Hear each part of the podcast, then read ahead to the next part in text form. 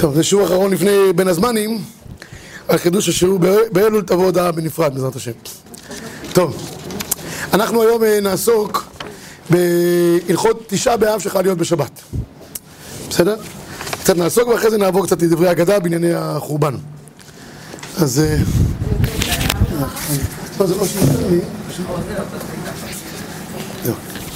אה, ככה, באופן עקרוני, תשעה באב שחייב להיות בשבת, אנחנו לכאורה היינו צריכים לצום בשבת, לכאורה, למה?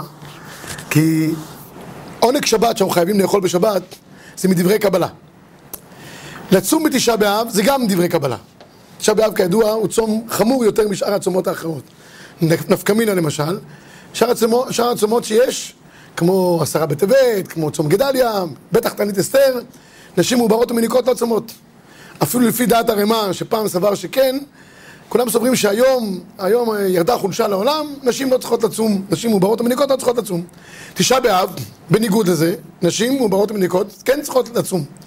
אז יש חומרה לתשעה באב על פני הצומות האחרים, ולכן לכאורה היה צריך להיות מצב שאם נופל תשעה באב בשבת, היינו צריכים לצום בשבת.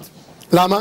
כי זה דברי קבלה, וזה דברי קבלה, ואם יש יום מיוחד שכתוב, יום כיפור, יום כיפור להיות בשבת, שמים בשבת? שמים. למה? כתוב, אך בעשור לחודש הזה, יום תענו את נפשותיכם. אז אם כמו, ש, כמו שיום כיפור יכול ללכות שבת, אז ככה לכאורה היה צריך להיות גם שתשעה באב ידחה שבת. ובכל אופן, אנחנו לא. למה? כיוון שיש דבר מאוד מעניין. בנביא כתוב, צום הרביעי וצום החמישי וצום הזה יהיה לבית ישראל, ששון ולשמחה. לא כתוב ימים, כתוב חודשים. צום הרביעי זה החודש הרביעי. צום החמישי זה הצום של חודש החמישי. רביעי זה י"ז בתמוז. צום החמישי זה תשעה באב. לא כתוב יום, כתוב החודש. כיוון שלא כתוב יום, כתוב החודש בלבד. חכמים קבעו את החודש, אז אם חכמים, את היום. אז אם חכמים קבעו את היום, אז זה חכמים מול דברי קבלה. חכמים מול דברי קבלה, הם לא יכולים לדחות עונג שבת. בסדר? זה ברור? מה? יש דברים שהם מן התורה, יש דברי קבלה שמופיעים בנביא, ויש דברים שמדברי סופרים, זה על פי חכמים. אלה שלושת הדרגות שיש. דברי תורה הם חמורים ביותר. דברי קבלה זה מצב ביניים, מה שמופיע בנביא, ודברי סופרים זה חכמים, מה שהם אמרו. דברי סופרים לא יכולים לדחות דברי קבלה. אז כיוון שלא כתוב במפורש היום רק החודש, צום הרביעי, מתי בצום הרביעי? אתם יודעים שיש מחלוקת גדולה מתי נשרף בית המקדש. הגמרא אומרת שבשביעי נכנסו אויבים לתוך המקדש, הם אכלו שמה, שתו, תוללו בבית המקדש, שביעי שמיני התעוללו, תשיעי הציתו את האש, רוב המקדש נשרף בעשירי. הלהבות של הבית עלו והציתו בעשירי. רבי יוחנן אמר, לו אני הייתי באותו דור, הייתי קובע את הצום בעשירי, לא בתשיעי. למה? כי עיקר הבית מתי הוא נשרף? בעשירי. לכן, בשנה רגילה, לא השנה, תכף אני אדבר על השנה הזאתי, בשנה רגילה לא אוכלים בשר, לא שותים יין בעשירי. כי גם בעשירי יש אלמנטים של אבלות. כי נשרף הבית בעשירי. אז ממילא, כיוון שלא קבעו, דברי קבלה לא קבעה את היום, רק את החודש, זה לא יכול לדחות את העונג שבת, שנאמר וקראת לשבת עונג, שזה מדברי קבלה גם, ולכן אנחנו לא יכולים לצום בשבת. מה כן יש בשבת? הקרובה בינינו טובה. באופן עקרוני, בשבת כתוב שאדם אוכל שלוש סעודות, והוא סועד כסעודת שלמה בשעתו. אוכלים בשר, שותים יין, אף פי שבראש חודש רוב קהילות ישראל לא אוכלים בשר ולא שותים יין. שבת, אין מנהגי אבילות בשבת. אלא שפה נחלקו שני ראשונים גדולים מאוד. נחלקו, המהר"ם מרוטנבורג. המהר"ם מרוטנבורג היה רבו של הראש. הוא כידוע אחד מגדולי חכמי ישראל, והוא, אה, אסרו אותו ורצו עליו פדיון שבויים מאוד גדול. והוא לא הסכים שיפדו אותו. רצו סכום גדול, וכתוב בגמרא מסרת גיטין,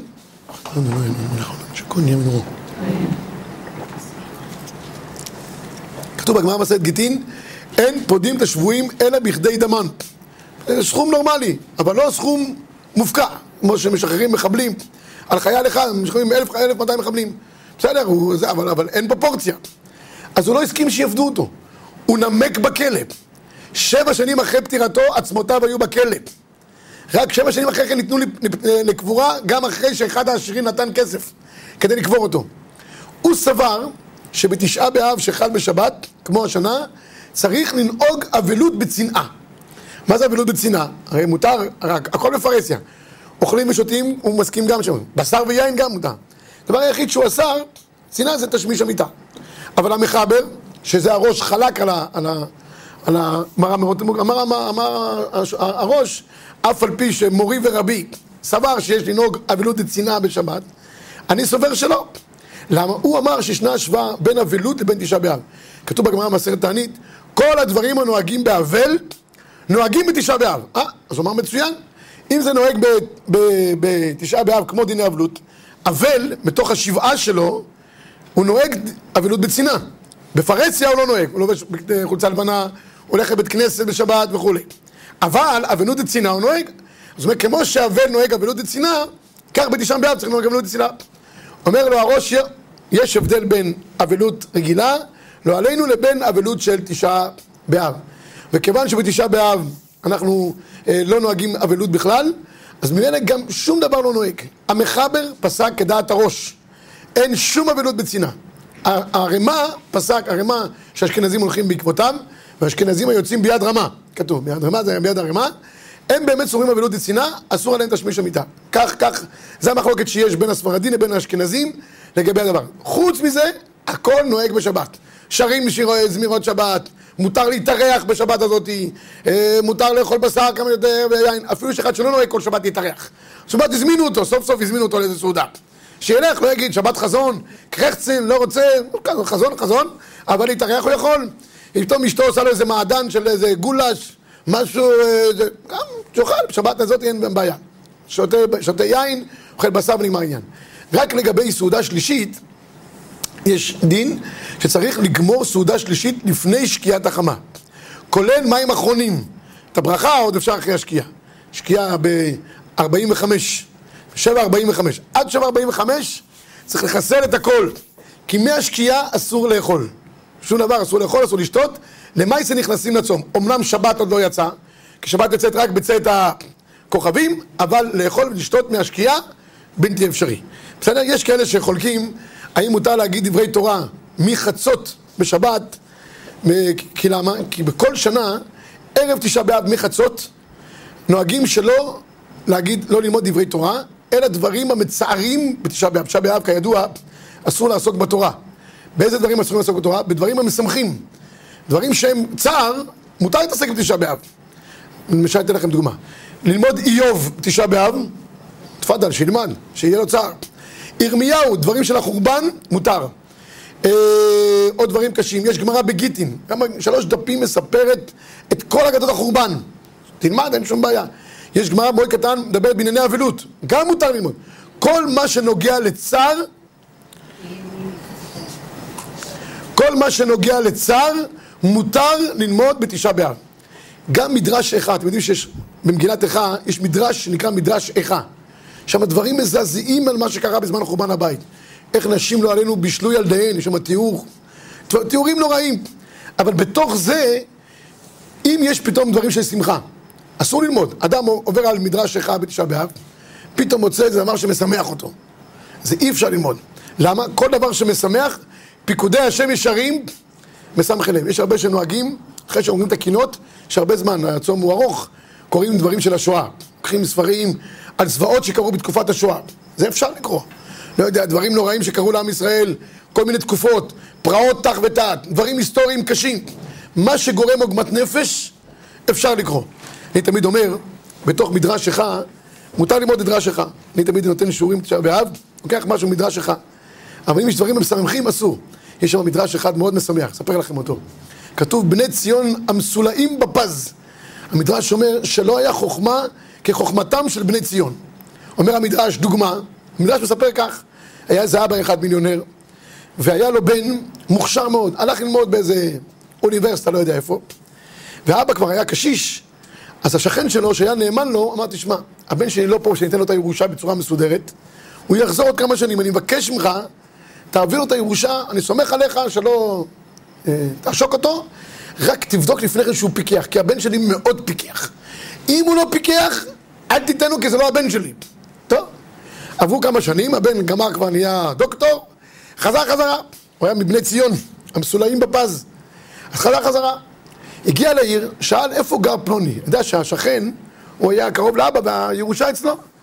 אף אחד לא רצה להגיד בעיר איפה גר פלוני. כל אחד שהיה שואל אומר, לא יודע. לא יודע. למה לא היו אומרים? מפחדים או שהוא גנב, או שהוא בא לאסוף איזה מגבית של צדקה. משגע את האנשים.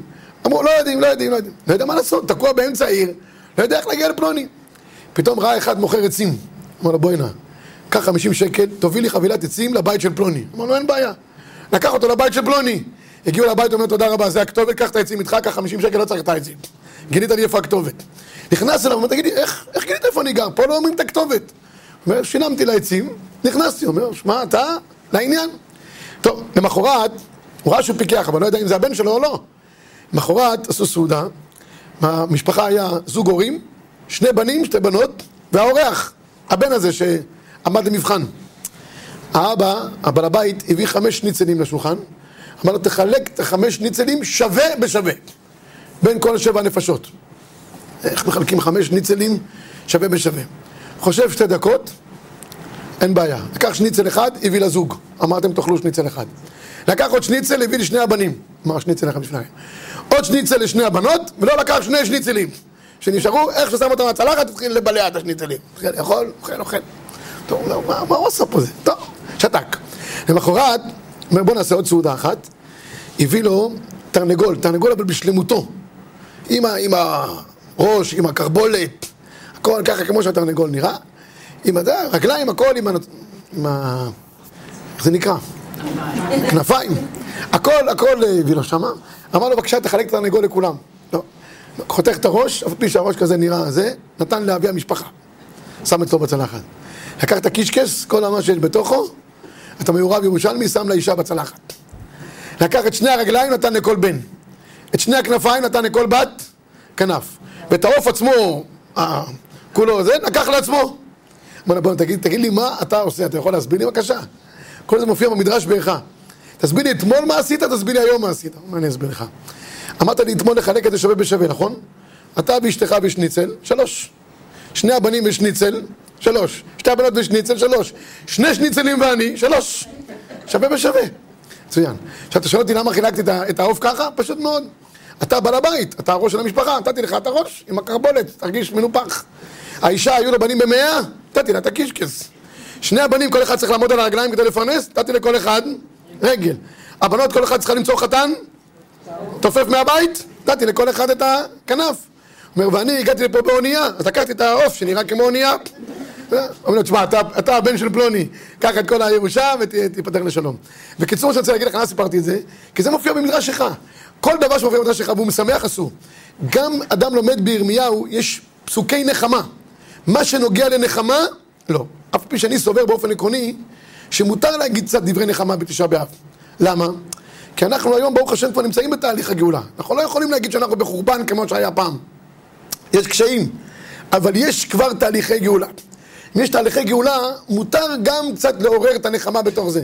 הרב צבי יהודה, זכר צדיק לברכה, אמר, שכתוב בפסוק, אז ימלא שחוק פינו. אז שאלו אותו, תגיד, עכשיו ברוך השם כבר התכנסנו, התחיל קיבוץ גלויות, ארץ ישראל נבנית, יש ברוך השם מדינה, אפשר לשחוק? הוא אומר, לשחוק לא, אבל לחייך כן. אבל לחייך, אפשר כבר להיות חיוך. הדברים מקדמים. אני תמיד אומר, מספר, אני אספר עוד סיפור, לפני שאני אגיע להלכות. מספר שצריכים להגיד גם דברי נחמה תוך כדי, מספרים שהיה גם צודק הכהן מלובלין, מגדולי החסידות הוא היה. והיה לו, הוא היה גדול וקדוש. אם היה ישן על מיטה, שהוא מתארח, והיה שם על המיטה איזה הרהורי עבירה או משהו שלא כדבעי, אחרי כמה שניות הוא היה צועק, מסמרים, מסמרים. כאילו היו דוקרים אותו מסמרים. הטומאה, אתה דוקרת אותו. טוב, הוא אמר לבעל הבית אחד, אני אחרי תשעה באב בין הזמנים, בא להתארח אצלך. טוב, בעל הבית אמר, אני מכין לו מיטה, אצלי לא יקרה שהוא יגיד, מסמרים, מסמרים. לקח נגר ירא שמיים בתכלית, אמר, תשמע, לפני כל מסמר אתה טובל במקווה. טובל, מסמר, טובל, מסמר. מייחד ייחודים, תקן תיקונים, הכל כמו שצריך. שהמיטה תהיה פיקס. אמר לו, בסדר, אין שום בעיה. נתן לו תשלום כדבעי, ככה. קיצור, מגיע אחרי זה מלובין אחרי תשעה באב, הוא אומר, אני הולך לישון בשקט, אין לי חשש שמשהו יקרה פה. שם את החוזה לישון, לא עובר חמש דקות, החוזה, מסמרים, מסמרים, מסמרים, בוא נעלם, לא יכול להיות. אף אחד לא ישן על המיטה הזאת. נבנתה בקדושה ובטהרה. טבלו לפני כל, מה אין? אז אומר לו, ודאי זה מסמרים כפשוטו. כנראה נגע, מרוב שהוא כזה קדוש, השאיר כמה מסמרים בחוץ. בדק, בדק, אומר לו, לא, אין שום דבר. טוב, תחזור לישון. חוזר לישון, אחרי כמה, מסמרים, מסמרים. יכול להיות. קורא לנגר, תגיד לי, עשית אותה באמת בקדושה? הוא אומר, אני מבטיח לך. טבלתי, איחדתי ייחודים, לא הורדתי את הגרטל, כל, ה... כל הבנייה של הזה, אפילו שהפריע לי עם המ... הכל. אז איך יכול להיות? אחרי זה אומר, אתה תבוא, בואי נא. מתי אתה בנית את המיטה הזאת? אומר, שלושת השבועות, ימי בין המצרים. כשבנית מה עשית? אומר, בכיתי בדמעות שליש על חורבן בית המקדש. איך הכל? ותגיד לי, בתוך הבכי הזה, האמנת גם בישועה? שואלים את הבן אדם, ציפית לישועה? אומר, לא, רק חורבן. אומר, לחשוב רק על חורבן בלי נחמה, זה מסמרים מסמרים. צריך לשלב בתוך הזה גם, גם אה, פרקי נחמה. טוב, נחזור, נחזור לעניין עצמו. אז בתשעה באב, אנחנו פוסקים בתשעה באב כמו השנה, מותר לעסוק בתורה כל השבת. בדברי תורה משמחים, בדרך כלל בערב תשעה באב, מחצות ואילך, אסור לעסוק בדברי תורה, רק בדברים המצערים, למה? כי אסור לשמוח בדברי תורה, אפילו שאדם חושב על דברי תורה משמחים. פתאום אדם בתשעה באב נזכר בסיפור שסיפרתי לכם עם, ההוא שמבלע את השניצלים. אז מה, אתם צריכים להסיח את הדעת מזה. כי צריך להיות בעצבות כל תשעה באב. אז אם אדם בחצות ילמד דברים המשמחים, יחשוב עליהם בתשעה באב, בדרך כלל מה שאדם למד ביום, חושב עליו בלילה. אז זה ישמח אותו, לא. מהצהריים שיהיה בקרחצן, שכבר יעסוק בדביעיו או בירמיהו, אז גם בלילה הוא יהיה בקרחצן. אז ככה הכל יהיה בסדר. אבל שבת, שבת מותר לעסוק, יש מי שרוצה להגיד שכל השבת יהיה אסור. אנחנו לא סוברים ככה, אנחנו סוברים שכל השבת אפשר לעסוק בדברים, דברי תורה משמחים, אפילו להתפלפל בהם, וזה אין, אין שום בעיה. טוב, לגבי אה, מוצ, מוצאי שבת, נוהגים, כל בתי כנסיות מסתום יעשו גם כאן ככה, שמאחרים את צאת השבת, זאת אומרת את ערבית חצי שעה אחרי, מחליפים את כל הזה, לפני שמחליפים משהו, את הבגדים, את הנעליים, כל בני הבית צריכים להגיד ברוך המבדיל בין קודש לחול. אין לנו הבדלה במוצאי השבת הזה. מבדילים פעמיים, אומרים ברוך המבדיל בין קודש לחול, וצריך להגיד גם אתה חוננתנו בתפילה. הגם שאמרו המבדיל בין קודש לחול לפני כן, צריכים להגיד אתה חוננתנו בתפילה. מי שלא אמר אתה חוננתנו, לא קרה שום דבר. אמר ברוך המבדיל מקודש לחול, יכול לעשות מלאכה. לכן לא עושים שום דבר עד שזה. אני גם מציע עוד דבר אחד. שאלו אותי שאלה מאוד מעניינת, מה קורה לגבי כל הכלים של דת שלישית בבית? הרי תשעה באב אסור ברחיצה. אז קודם כל אסור ברחיצה של תענוג. אז יש שני אפשרויות, או שילבש כפפות ויעשה את הכלים, זה אפשרות אחת, ככה לא נוגע במים. כתוב שאסור שיכניס אצבע קטנה לתוך המים. פטנט אחד חשבתי, כפפות, אפשרות אחת. אפשרות שנייה, אם אדם עושה סעודה שישית יותר מוקדמת, והכלים מפריעים לו בבית, זה, יש אנשים, אנשים שלא יכולים לסבול כלים בכיור, וזה גורם לו עוגמת נפש בעונג שבת, אז גם בשבת אפשר לעשות כלים. אם אדם כבר סמוך לשקיעה, כבר לא יכול לעשות, נגמר. אבל אם בעוד יום, והכלים מפריעים לו, וזה גורם לו אי נוחות, מותר. אז אלה שני אפשרויות שלו. או אפשרות שלישית, אפשר לעשות את הכלים גם במוצאי תשעה באב לא קורה שום דבר. בסדר? מה, מה? לנשים מותר אה, מחוצות היום של תשעה באב. כן, זה נשים שנוהגות קצת ל... כן, לא, לא, לא, לא כולם נוהגים את זה, לא כולם נוהגים את זה. אה, הרב עובדיה אומר שלא, מן הראוי שלא כך לכתחילה. אבל כבר נהגו רוב הנשים, במיוחד הספרדיות, מחצות היום ואילך, לעשות אה, בישולים וריחות, להכין למשיח שהגיע. כן, זה חלק מחיזוק האמונה, כך, כך כתוב. כן, אבל... ואם יש עובדת זרה, יכולה לשטוף את הכלים? מה, מה? אם יש לנו עובדת זרה... כן, אין שום בעיה. עובד זר, אני גם בישיבה אמרתי להם, יש לנו עובד סודני, אתם אמרו שיעשה את כל הכלים. אחרי סעודה שלישית לא צריכים להילחץ, הוא יעשה, פתרו את כל הבעיה. אפשר לקחת עובד זר ליום אחד, תשעה באב, זה טוב, הוא יעבוד טוב. טוב, עכשיו, אה, אה, אה, עכשיו, אז בואו, כולם צריכים להגיד ברמזים לגדול לקדוש לחול, ומברכים מאורי האש. לפני שאבי המשפחה הולך לבית כנסת בליל תשעה באב, כולם מברכים, הוא מברך בורא מהאש, מוציא את כולם ידי חובה ומאירים. אם האישה נמצאת לבדה, בעלה במילואים, לא יודע איפה נמצא, בשליחות, בחוץ לארץ, אז היא יכולה גם בעצמה, אף פי שיש פוסקים שלא, אנחנו פוסקים שכן. אישה בעצמה תברך אה, מאורי האש. כל הלילה אפשר לברך בורא מאורי האש. מי שלא בירכה מאורי האש במוצאי שבת, יותר לא יכולה לברך. לא מברכים על בשמים במוצאי שבת. כי הנשמה היתרה, יש לה קרצן. היא יוצאת ישר לצום, אין מה להרגיע אותה, לכן לא מברכים במוצאי שבת. ביום תשעה באב עצמו, יש דבר מעניין. עוברות ומניקות, אמרתי לכם, בדרך כלל, בתשעה באב צריכות לצום, כתוב, אה, מטענות ומשלימות, הכוונה היא שהן גומרות את כל הצום כולו. אבל בנדחה, כמו השנה, אם יש אישה שקשה לה באופן מיוחד, אם קשה לה ממש, היא חלילה בסכנה, זה אין מה לדבר. אבל אם קשה לה אה, מעבר לממוצע, בשנה כזאת אפשר להקל. יש פוסקים שאומרים שאפשר להקל כבר מליל תשעה באב. אני סובר לעניות דעתי שלא. לפחות בליל תשעה באב, אם היא יכולה להחזיק מעמד, שתחזיק, תלך לישון. לפחות תרגיש קצת בצערם של ישראל. כל ישראל צמים, והיא כבר במוצאי שבת תתחיל לבלע. זה לא, לא מכובד. למחרת, אם היא רוצה לאכול, לפני כן היא צריכה לעשות הבדלה. איך תעשה הבדלה? הרי לכאורה תשעה באב לא עושים על יין. אז אם היא יכולה לעשות על שחר, שחר מדינה, עדיף. אם היא עושה על יין ויש תינוק, שחר מדינה כמו בירה. בירה לבנה, בירה שחורה, יש אומרים שקוקה קולה גם יכול להיות שחר מדינה. זה טעם החיים, אז זה גם אפשר. או שתעשה על יין ותיתן לתינוק לשתות. ואם אין לה לא שחר מדינה ולא תינוק שיכולה לשתות, התינוק רק במאה, עוד לא ילדה אותו. היא לא יכולה לשקוט אותו, אז תשקה את התינוק ככה, היא בעצמה תשתה. ככה תשקה את התינוק, בצורה כזאת.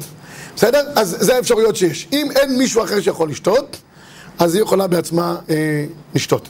עוד נקודה אחת חשובה, בגלל שתשעה באב אה, נדחה, אז במוצאי תשעה באב אנחנו עושים הבדלה. על מה עושים הבדלה? רק על יין מלבד בורא פרי הגפן והמבדיל בין קודש לחול. לא אומרים את כל הפסוקים לפני כן. המרוקאים לפני שעושים הבדלה במוצאי שבת, לוקח להם איזה שלושת רבעי שעה. לוקחים את כל התנ"ך, את כל הברכות, כל מי שברכים, כל הסבתות מברכים, כולם, זה טוב. לברך אותם.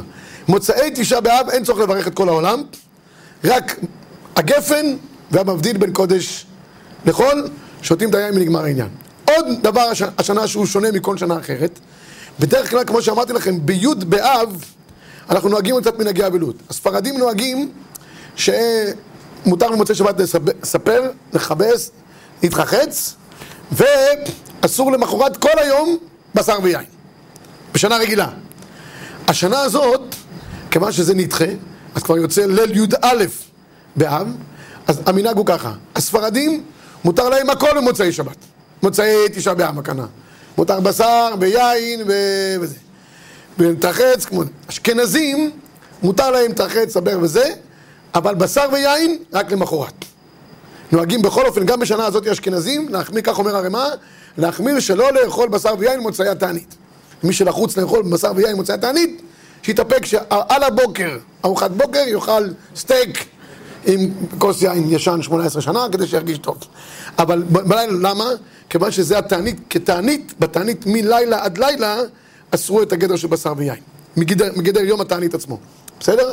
זה לגבי השנה שחל מוצאי שבת אה, לתשעה באב. אה, יש עוד נקודה אחת אה, טוב, זה לא כך נוגע לעניין של, נוגע לכם כך, בר מצווה. מה קורה עם בר מצווה? נהיה בר מצווה ביוד באב. האם הוא צריך לצום כן או לא? מה השאלה?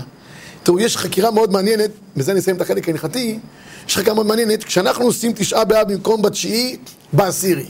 האם העשירי זה תשלומין של יוד של תשעה באב? החובה הייתה באמת בתשיעי. אנחנו לא יכולים, אנחנו מנויים, יש עונג שבת.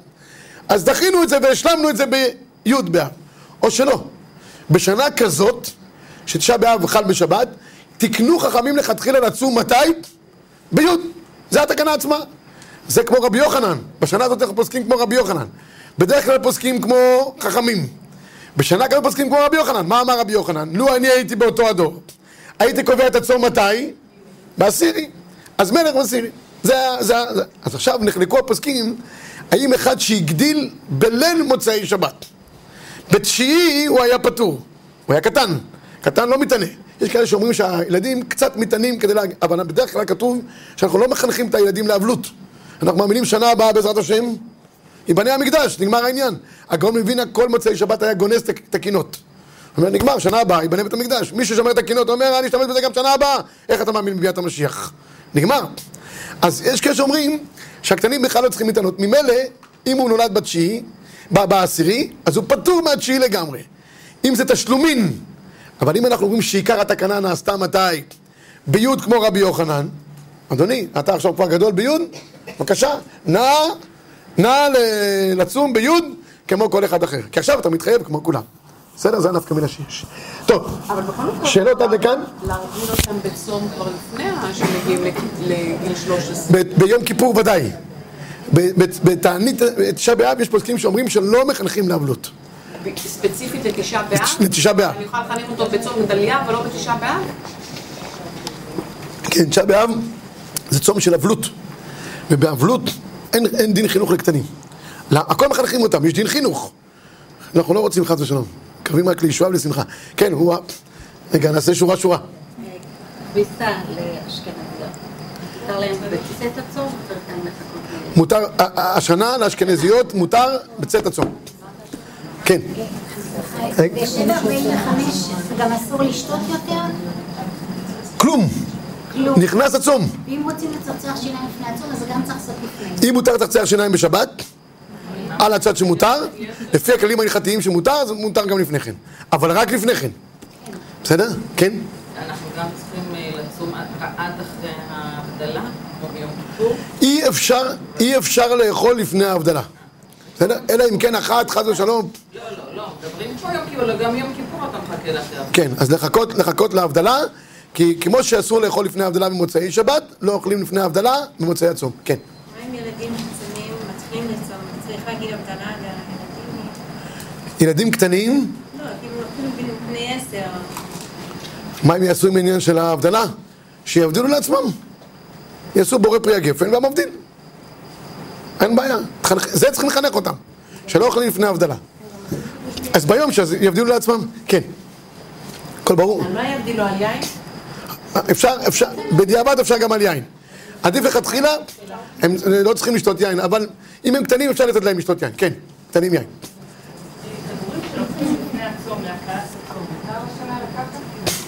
שאלה טובה, האם מותר לקחת כדורים לפני אה, הקלת הצום? תראי, יש חילוק, בעיקרון לא לוקחים כדורים בשבת, לא לוקחים דברים לפני שבת, אלא אם כן אדם לוקח כדורים ברצף, כמו אנטיביוטיקה ודברים כאלה.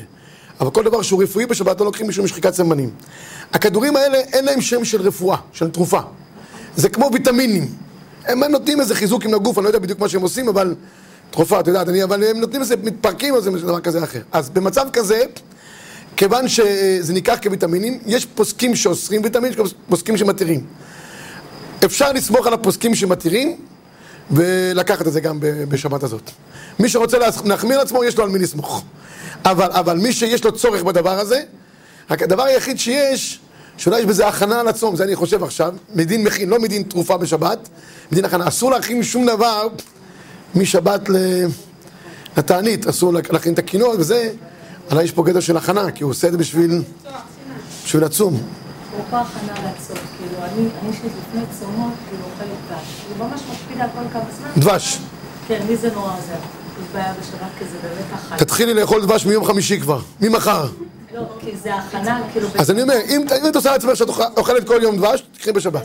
כן, אבל אם את בשבת עצמה, תתחילי לקחת את זה של הכדורים אולי גם קודם. ברצף, לא, אני חושב, אני חושב מה לעשות, זו שאלה מעניינת.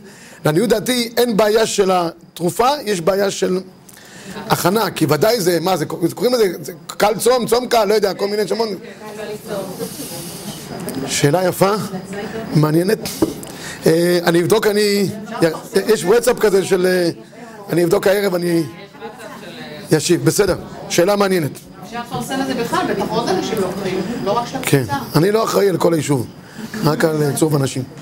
טוב, כן, סעודה שלישית היא לא- לא סעודה סעודה רגילה. רגילה לגמרי. למה את לא... לא, בעניין של הכנה. אני מאמינה שתהיה איזושהי תכונה כזאת, רגע, זה לפני צום, נאכל ככה, נאכל ככה.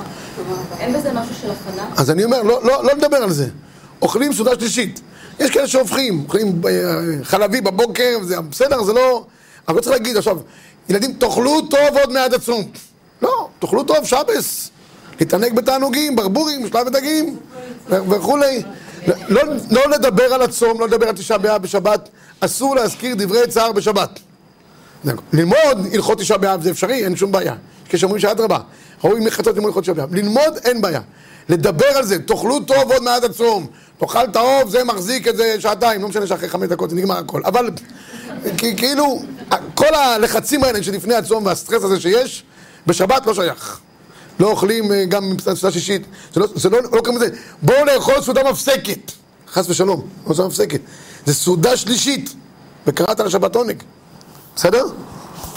טוב, זה בעניין הזה של ההלכות, אם יש עוד משהו, אני רק חייב תשובה על השאלה המעניינת של הכדורים. אמ, אני רוצה לתת דבר בהגדה, קצת לנסות להבין משהו אולי חדש על תשעה באב. יש שני מקומות שמופיע אגדתא, שרובם כולכם ודאי מכירים את האגדתא על חנה ושבעת בניה, אבל יש קטע מעניין בתוך האגדתא הזאת שעליה אני רוצה לעמוד.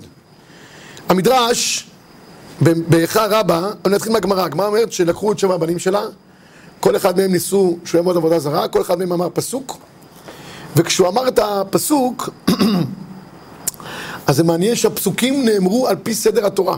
שבע בנים, כל אחד אמר פסוק במהלך שלו. עד שהגיע הקטן שבהם. קטן שבהם, רק לידע כללי, היה בן שנתיים, שישה חודשים ושש שעות. אמר לו המלך, אולי תעבוד עבודה זרה? אמר לו, כבר נשבענו לקדוש ברוך הוא, קטן, פספוס, בן שנתיים וחצי, שאין אנו מעבירים אותו באל אחר. ואף הוא נשבע שאין מעביר אותנו באומה אחרת. אמר לו הקיסר, איש דילך גושפנקה וחכין ושקיל. אני אתן לך את הטבעת שלי, זוק אותה, כי איך דלימרו קביל עליה ארמנה דמלכה, שיגידו הנה הוא הרים את הטבעת. אמר לו הפספוס, חבל עליך קיסר, חבל עליך קיסר, על כבוד עצמך כך, על כבוד הקדוש ברוך הוא על אחת כמה וכמה. ילד קטן, אומר לקיסר אתה אמר, אפקו לי מיקטלי, הוציאו אותו להריגה. אמרה לו אמו, יביאו ניאלה ואינשי כפרוטה. תבינו, אתה רוצה לנשק קצת, אותו. במדרש כתוב שאותו קטן אמר למלך, מה אתה חושב, שאתה תוציא אותי להריגה? אם אתה לא מוציא אותי, הקדוש ברוך הוא כבר יש עוד. הרבה דובים יש לקדוש ברוך הוא, הרבה נחשים לקדוש ברוך הוא. אנחנו מאמינים בהשגחה פרטית. אתה רק עוד איזה נחש בשליחות של הקדוש ברוך הוא. טוב, אמרה אימא שלו במדרש כתוב, אמרה אולי תביאו לי אותו לנשק ולחבק, כיוון שהיה קטן אפילו היא העניקה אותו, עד כדי כך. אחרי ששלחה אותו, אמרה למלך אולי תהרגו אותי לפני שתהרגו אותו. לא יכולה לראות, כל בניה נשחטים מול העיניים שלה. אמר לה המלך לא. אנחנו מקפידים על ההלכה, אותו ואת בנו לא תשחטו ביום אחד. אנחנו מאוד מחמירים בעניינים האלה. אמרו לו העוזרים שלו, כל המצוות כבר קיימת, את המצווה הזאת נשארה לך לקיים? טוב, לפני שהוא נשלח להריגה, אז כתוב במדרש כך: אמרה לו, הייתה אמו מחבקתו, מנשקתו, ואמרה לו, בני, לך אצל אברהם אביכם. אמור לו, כך אמרה אמי, אל תזוח דעתך עליך. אל ת... למה? בנית מזבח והעלית את יצחק. הרי אמנו בנתה שבעה מזבחות. העלתה שבעה בנים ביום אחד. אתה היה לך רק ניסיון. אצלי היה מעשה, ככה היא כותבת. עד שהייתה מנשקתו, מחבקתו, גזרו עליו הרגו. מכיוון שנהרג, שירו חכמים שנותיו של אותו תינוק, נמצא שם בין שנתיים, שישה חודשים, שש שעות ומרצה. באותה שעה צעקו כל אומות העולם ואמרו, אמ, אמרו מה אלוהים שלנו עושה להם כך, שנהרגים עליו בכל שעה, ועליהם הכתוב אומר, כי עליך הורגנו כל היום. הפסוק בגמרא פותח את כל הסיפור הנורא הזה בפסוק של כי עליך הורגנו כל היום. במדרש זה מסתיים. שבעה ילדים קטנים אומללים יצאו להריגה על קידוש השם כי עליך הורגנו כל היום. אבל תשמעו, בשני המקרים הגמרא תורה תספר גם מה קרה לאימא. זה לא מה העניין. מה קרה לאימא זה לא העניין. האימא, שני אפשרויות. או אפשרות אחת, אף היא עלתה לגג ונפלה ומתה. יצאה בת קול ואמרה לה, אם הבנים שמחה. במדרש כתוב שהיא לא התאבדה, אלא מה? כתוב, לאחר כמה ימים נשתתת אותה אישה. היא הייתה לגמרי, כבר יצאה מדעתה. ונפלה מן הגג ומתה, לקיים מה שנאמר, אומללה יולדת שבעה, כך כתוב בנביא בירמיהו. עכשיו אני שואל אתכם, אם אנחנו צריכים רק לדעת מה קרה שם, יש פסוק שאומר, כי עליך הורגנו כל יום, הכוונה היא שאנחנו ממיתים עצמנו על קידוש השם. מה זה משנה מה קרה לאימא? למה צריך לספר מה קרה לאימא? זה לא רלוונטי לסיפור של החורבן. בחורבן אנחנו צריכים לספר איך שבעה ילדים בזמן השמד היו מוכנים למסור את נפשם על קידוש השם. אפילו ילד בן שנתיים וחצי. אבל האימא לא קשורה לעניין. מה צריכים לספר שהיא קפצה מן הגג ומתה? או שנשתתה, שני דברים קשים מאוד, נספר עליה. נשתתה וכולי. אז אנשים אומרים, תשמע, אנחנו רוצים להגדיל את גודל הצער. את גודל, תראו מה זה, לא רק שהשבעה בנים, גם האימא שלהם בסופו של דבר הלכה איתם ביחד בשרה השמיימה. אבל מה בדיוק העומק לספר מה קרה לאימא? יש מדרש נורא, שמופיע גם במדרש שלך. אנחנו בדרך כלל רגילים לספר מה קרה בזמן החורבן לעם, לעם שיצא לגלות.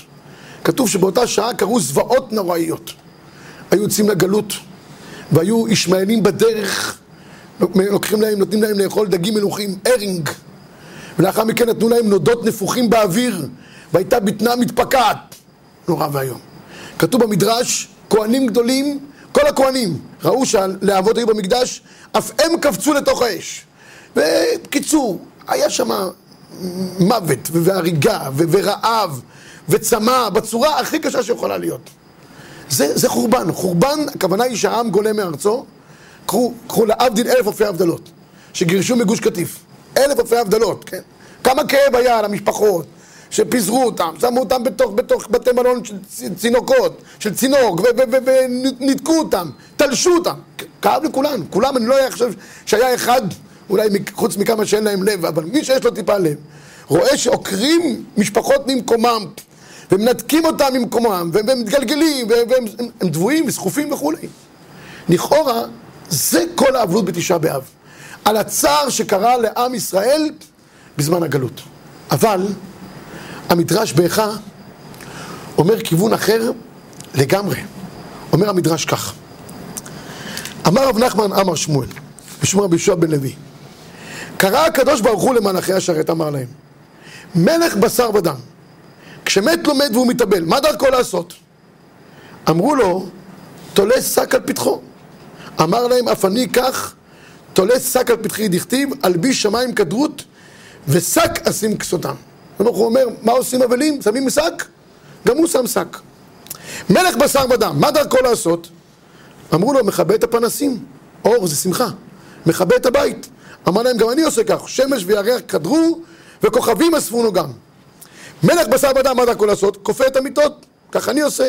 הדרכון, מלך, מה דרכו? הולך יחף. כך אני עושה. בקידור, הקדוש ברוך הוא כביכול. הוא נהיה אבל. כל הזמן אנחנו תופסים שמי האבלים על חורבן הבית? עם ישראל. פתאום המדרש הופך את כל העניין. עזוב רגע את עם ישראל, קודשא בריחו יושב אבל על חורבן בית המקדש. הוא יושב כמו אבל לכל דבר. בלי נעליים, יושב על הרצפה, כופה את המיטות, מכבה את האורות, שם שק, קודשא בריחו כביכול יושב באבל. מה, מה עומק המדרש? מה המדרש רוצה לומר? המדרש אומר שבחורבן הזה שקרה בזמן חורבן הבית, בשני בתי המקדש, היו שני צדדים. היה העם שיצא לגלות, סבל מרורי גלות, כמו שבכל גלות יש, אבל לרגע אחד אנחנו שוכחים שגם הקדוש ברוך הוא יושב באבלות. גם הקדוש ברוך הוא כביכול נמצא בגלות. גם לא חסר משהו. אנחנו כל הזמן עסוקים בתוך האבלות שלנו. כל אחד נמצא בתוך הצער. אדם מאוד חי את עצמו, את הקושי הפרטי שלו. נכון, כשקורה משהו נוראי, אדם חי את הצער שלו. אבל נראה לי שבתשעה באב, אנחנו ביומיום לא נמצאים כל כך בצער בלי בית המקדש. מסתדרים איכשהו. אנשים בונים בתים, יושבים, רק אחד מכל הבריאה אין לו בית. קודשא בריחו. אצלו לא נגמר תשעה באב. הוא כל הזמן יושב במקום, אני אומר משפט חריף, הקדוש ברוך הוא נשאר אחרי תשעה באב הומלס. אנחנו אחרי תשעה באב, כולם מתקלחים, מתקלחים, מתקלחים, אוגוסט, בין הזמנים, כל אחד נמצא במקום שלו. רק הקדוש ברוך הוא ממשיך את חודש אב הלאה. כי לא אין בית. כי הוא נשאר אבל. ואנחנו צריכים קצת בתשעה באב לעשות משהו שהוא מעבר, קצת גדול עלינו. כי באמת, באמת, אדם לא יכול להרגיש עכשיו צער עצמי שבלי בית המקדש, אפילו מבחינה רוחנית. ברוך השם, יש שיעורים, חזרנו לעצמנו, יש פה תורה בלי, בלי, בלי סוף. מה דבר אחד שנשאר באמת באבלות תמידית? קודשא בריחו. הקדוש ברוך הוא יושב אבל ואין לו בית, תזכרו טוב, אחרי תשעה באב אין לו בית. תראו שהגמרא מדמה את זה במסכת ברכות. אמר רבי יוסי, פעם אחת הייתי מהלך בדרך, ונכנסתי לחורבה מחורבות ירושלים.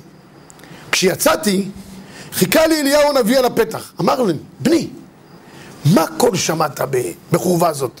חורבה מחורבות ירושלים. אמר לו, שמעתי בת קול נואמת כיונה, ואומרת, אוי לבנים שגלו מעל שולחן אביהם.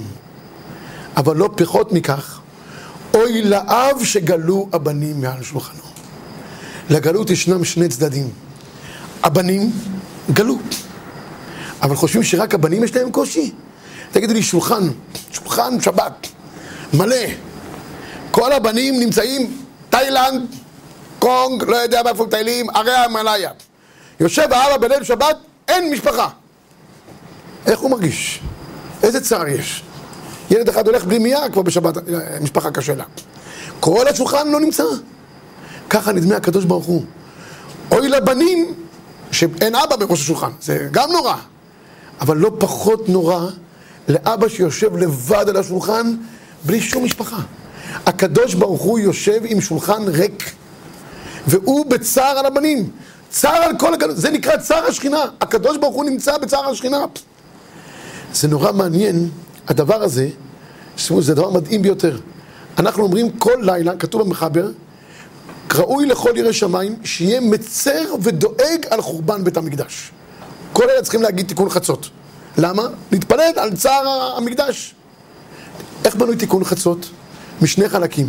תיקון רחל ותיקון לאה.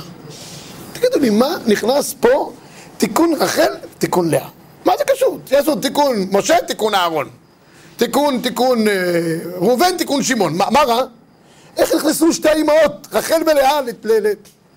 חשבתי שכל העניין של תשעה באב, האבלות על חורבן הבית, זה לא על עצמנו. זה להרגיש מה הקדוש ברוך הוא מרגיש. כמה צער יש לשכינה בלי בית המקדש. קצת לצאת מכל אחד מהקופסה של עצמו, כל אחד כל חי את עצמו, ואם כואב לו משהו אז הוא מתייסר. אתה מרגיש שמישהו אחר גם מתייסר? לא מישהו אחר. קודש הבריך הוא גם מתייסר? גם לא כואב? אנחנו קצת מרגישים את צער השכינה, קצת כואב לנו על משהו יותר גדול קצת? שתי האימהות הקדושות האלה, הם הכי הרבה הרגישו בצער של האחר. מה כתוב אצל רחל? ראיתי שהחליפו, נתתי לאחותי את הסימנים. לא רק שנתתי את הסימנים, נכנסתי תחת המיטה. הוא מדבר ואני משבטו. איך היא חשה את לאה? היא הייתה מסודרת, היה לה כבר בעל. היא יכלה להתחתן. לאה, יש לה ברוך, צריכה להתחתן עם עשה. זה מה שיש, כל אחד שיזכה בשידוך שלו. היא עוזרת ללאה, נותנת סימנים, מרגישה את לאה, נכנסת תחת המידה. למה? כי כל העניין של הגלות והגאולה זה להרגיש את המישהו אחר. מה עשתה לאה? תראו, מה קשור לאה לעניין? כתוב שלאה ראתה שיש לה בן במאה, והבינה שלרחל יהיה רק בן אחד, ולשפחות יהיה יותר מרחל. התפללה, החליפו את הוולדות בתוך מאי, כך אומר המדרש, בתוך מאי לאה. נהפך לה לבת, זה הדינה, והבן שלה עבר ל, ל, ל, לרחל. כדי שלאחותה לא יהיה פחות משתי השפחות. יודע, אישה, יש לה כבר בן, אומרים לה ברור תרסת, מה זה טוב, יש לך בן? אומרת, לא, זה יהיה בת. של אחותי יהיה. זה לא יאומן.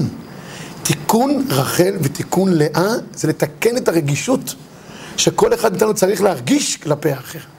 זה כל העניין. עכשיו, אם זה כך, תראו, אני אקרא לכם קטע, קטע נורא. כתוב, ראוי לכל ירא שמיים שיהיה מצר ודואג. צריך כל אחד להשתתף עם צערה של רחל, לבכות בכל לילה על גלות השכינה, שהיא בחינת רחל. למה? כי רחל היא זו שהרגישה.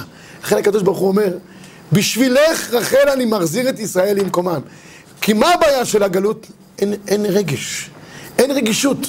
בשביל רחל שהרגישה את האחר, הקדוש ברוך הוא מחזיר את ישראל למקומה. אני אקרא לכם קטע שכותב בפסקי תשובות. המס, המשכים להתחנן לפני בורו, יכוון לשעות של... וראוי לכל השמיים, שיהיה מצר ודואג על חורבן בית המקדש, כמו שנאמר, קומי רואי בין שלוש שמורות. הקדוש ברוך הוא שואג כארי, שהחרבתי את ביתי, שרפתי את היכלי, הגעתי בני מהומות.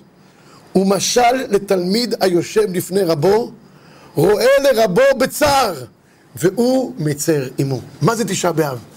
כביכול הקדוש ברוך הוא יושב מולנו, הוא בוכה, הוא מצטער, כואב הקדוש ברוך הוא שהוא בלי הבנים שלו. מה אנחנו כתלמידים? משתתפים עם רבנו בצער. אדם יושב לפני רבו, רואה אותו מצטער, מה יעשה? יעשה צחוקים? זה בדיחות, הרב שלו מסכן, מתאבל. הוא יושב איתו, אומר, אני משתתף בצערך, כואב לי עליך, יהיה בסדר בעזרת השם. תשעה באב אנחנו יושבים עם הקודש ברוך הוא שבעה על חורבן בית המקדש. על צער השכינה שיש. חשבתי לעצמי, למה באמת הקדוש ברוך הוא מחזיר את ישראל למקומם בזכות רחל? למה דווקא תיקון רחל ותיקון לאה? בסדר, אז רחל הייתה רגישה. אבל למה יש קשר כל כך גדול בעניין של רגישות כלפי האחר לעניין של, של, של חורבן בית המקדש? חשבתי אולי דבר, דבר נוראי. כולם מכירים את הסיפור של קמצא ובר קמצא, נכון? כולם.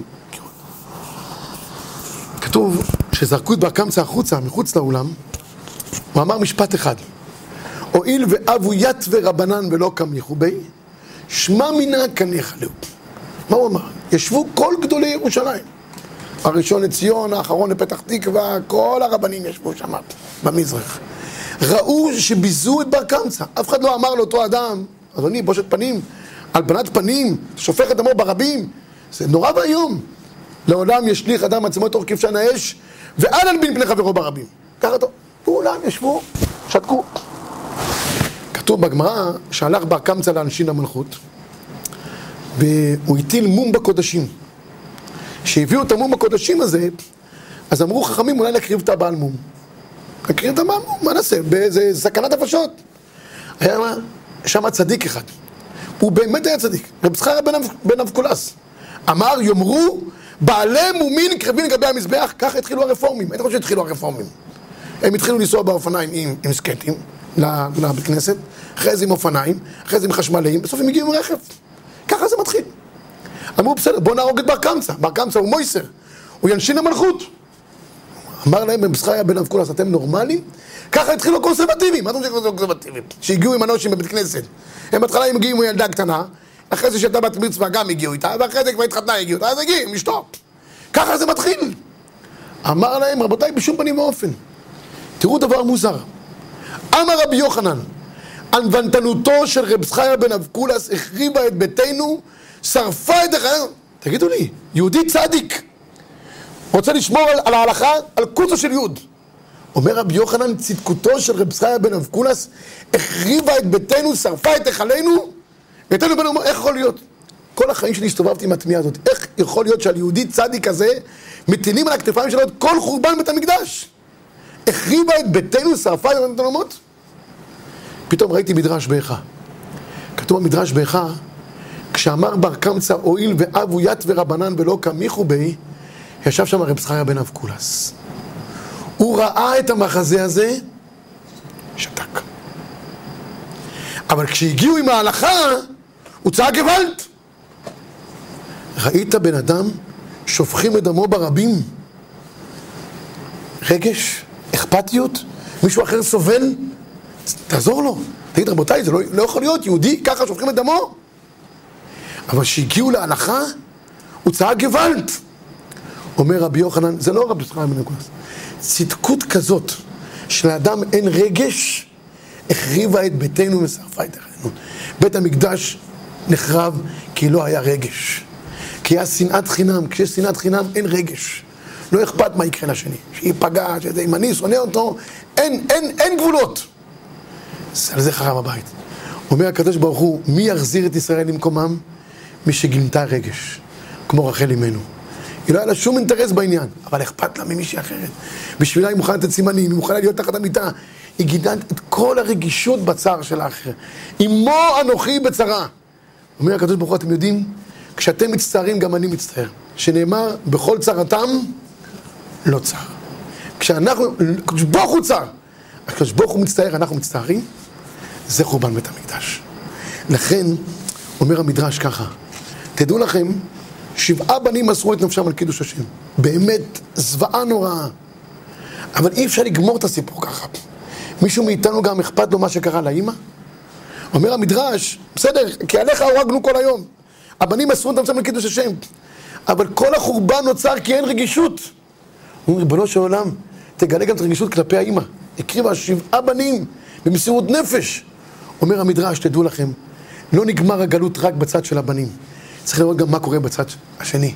מה קורה לאימא, מה קורה לאבינו שבשמיים, מה קורה למי שסובל מחמת הגלות שיש. אם קצת נעורר את הרגש, אחד כלפי השני, ויהיה אכפת לנו ממצבו של האחר, ממצבו של הקדוש ברוך הוא, מה שקורה עכשיו. הכל ישתנה, וזה תחילת בניין בית המקדש. קצת לגלות רגישות. זה מתחיל מהרגע החברי הפשוט. כתוב, כל הכופר בטובתו של חברו, בסוף כופר בטובתו של הקדוש ברוך הוא. כל המכיר בטובתו של חברו, מכיר בטובתו של הקדוש ברוך הוא. כל מי שמכיר בצערו של חברו, יכול להכיר בצערו של הקדוש ברוך הוא. ועל זה אנחנו כואבים בבית המקדש. ריבונו של עולם כואב, אבל, צריך אכפת לנו מהדבר הזה. אם אכפת לנו מהדבר הזה, אז הקדוש ברוך הוא יגיד לנו, כמו שאמר לרחל, כי יש שכר לפעולתך, יש תקווה לאחריתך, ושבו בונים לגבולם במהרה בימינו אמן.